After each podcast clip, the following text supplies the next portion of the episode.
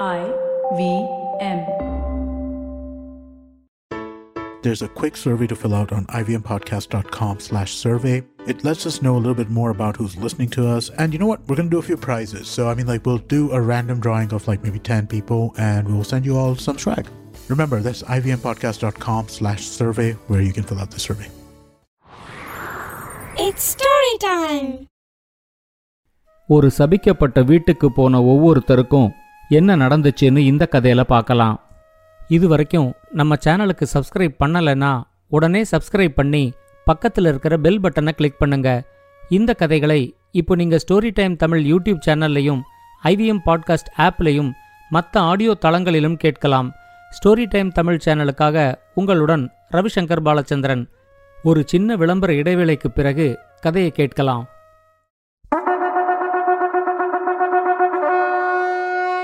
வணக்கங்க. நான் கவிதா பேசுறேன். கதை பாட்காஸ்டோட பொன்னியின் செல்வன் சிவகாமியின் சபதம் இந்த மாதிரி இன்ட்ரெஸ்டிங்கான கதைகளை நீங்க கேட்டு என்ஜாய் பண்ணிருப்பீங்க. அதே மாதிரி டூ தௌசண்ட் டுவெண்ட்டி டூல புது பாட்காஸ்ட் ஒன்று வெளியில வந்திருக்கு. பேரு வெண்வேல் சென்னி. இந்த கதையும் மற்ற கதைகள் மாதிரியே ரொம்ப சுவாரஸ்யமா இருக்கும்.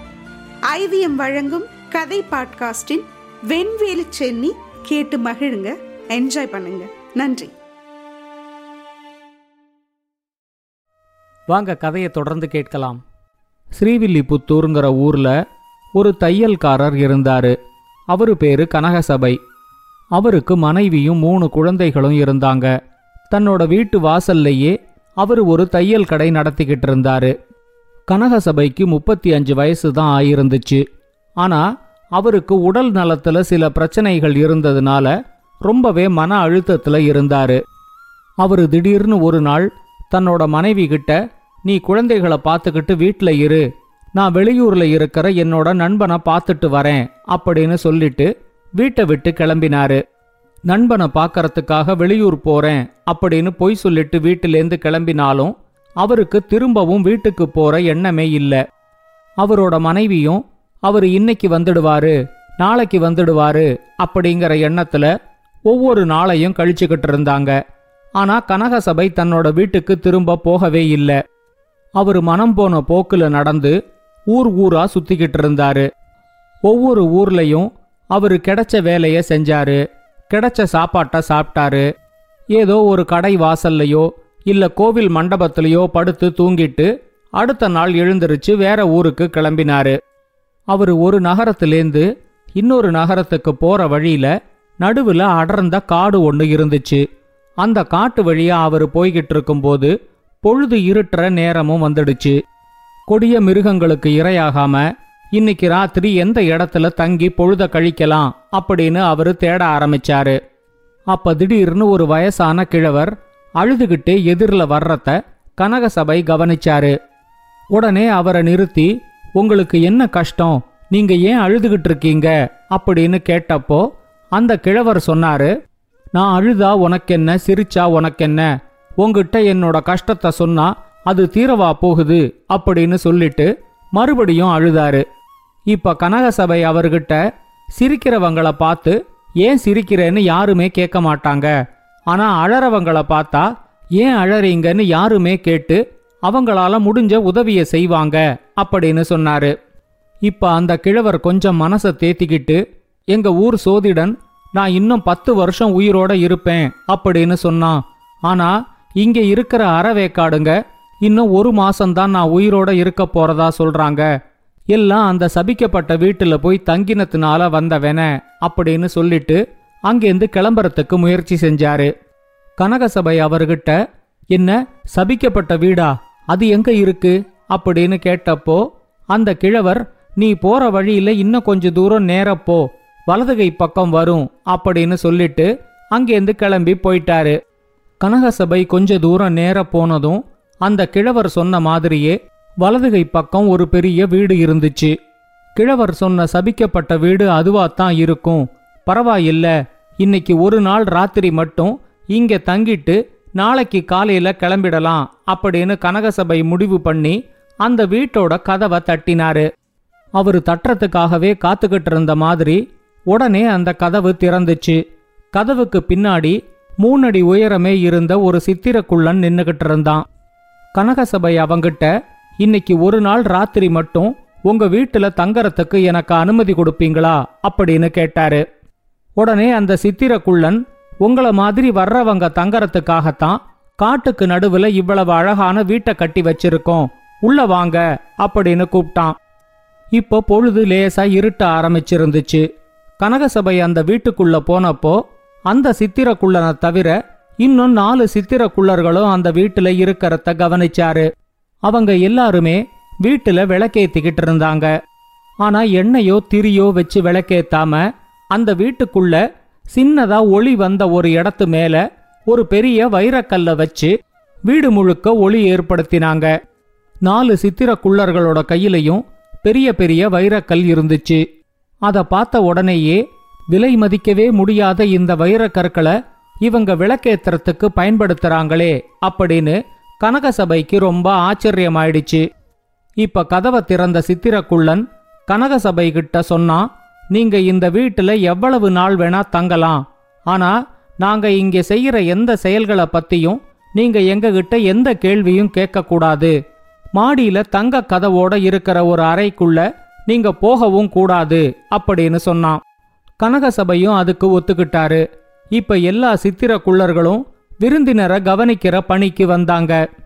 ஒரு சித்திரக்குள்ளன் அவரு தங்க வேண்டிய அறைய சுத்தப்படுத்துறதுக்கு கிளம்பினான். இன்னொரு சித்திரக்குள்ளன் அவருக்கு குளிக்கிறதுக்கு வெந்நீர் போட தயாரானா மிச்ச ரெண்டு சித்திரக்குள்ளர்கள் இரவு உணவு தயாரிக்கிறதுக்கு கிளம்பினாங்க. கனகசபை நடக்கிறத எல்லாம் வேடிக்கை பார்த்துக்கிட்டு இருந்தாரு. அந்த சபிக்கப்பட்ட வீட்டுல ஒருத்தரோட ஒருத்தர் யாரும் பேசவே இல்லை. கனகசபை வெந்நீர்ல குளிச்சு முடிச்சு நல்ல சாப்பாடையும் சாப்பிட்டதுக்கு அப்புறம் அவருக்கு நல்ல தூக்கம் வந்துச்சு. ரொம்ப நாளைக்கு அப்புறம் அன்னைக்கு தான் கனகசபை நிம்மதியா தூங்கினாரு. அடுத்த நாள் காலையில அவர் எழுந்திருச்ச உடனே அவருக்கு காலை உணவும் குளிக்கிறதுக்கு வெந்நீரும் தயாரா இருந்துச்சு. இவ்வளவு வசதிகளோட இருக்கிற இந்த வீட்டையா அந்த கிழவர் சபிக்கப்பட்ட வீடுன்னு சொன்னாரு. அப்படின்னு கனகசபை யோசிச்சு பார்த்தாரு. காலை உணவை சாப்பிட்டு முடிச்சதுக்கு அப்புறம் கனகசபை கொஞ்ச நேரத்துக்கு சும்மா உக்காந்துருந்தாரு. அவரோட அந்த வீட்டுல இருக்கிற யாரோடையும் பேச முடியல. செய்யறதுக்கும் எந்த வேலையும் இல்ல. சித்திரக்குள்ளர்கள் அஞ்சு பேரும் அந்த அறையில ஒரு ஓரமா உக்காந்துகிட்டு ஆடுபுலி ஆட்டம் மாதிரி ஏதோ ஒரு விளையாட்டை விளையாடிக்கிட்டு இருந்தாங்க. கனகசபை பொழுதே போகாம அந்த வீட்டை சுத்தி பார்க்கறதுக்கு கிளம்பினாரு. தரை தளத்துல இருக்கிற ஒவ்வொரு அறையா சுத்தி பார்த்துக்கிட்டு வந்துட்டு ஒரு இடத்துக்கிட்ட வரும்போது அங்க மாடிப்படிகள் தெரிஞ்சிச்சு. மாடிக்கு போகலாமா வேண்டாமான்னு கனகசபை ஒரு நிமிஷம்தான் யோசிச்சாரு. தங்க கதவு இருக்கிற அறைக்குள்ள போகக்கூடாதுன்னு மட்டும்தான் சித்திரக்குள்ளன் சொல்லியிருக்கான்.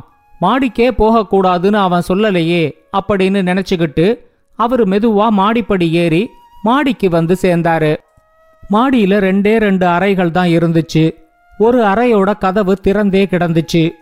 அந்த அறைக்குள்ள விலை மதிக்க முடியாத நிறைய கைவினை பொருட்கள் இருந்துச்சு.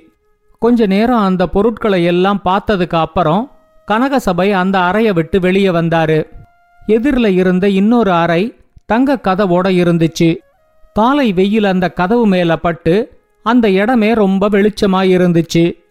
அந்த அறை கதவை திறக்க கூடாது அப்படின்னு சித்திரக்குள்ளன் சொன்னது அவரோட ஞாபகத்துக்கு மறுபடியும் வந்துச்சு.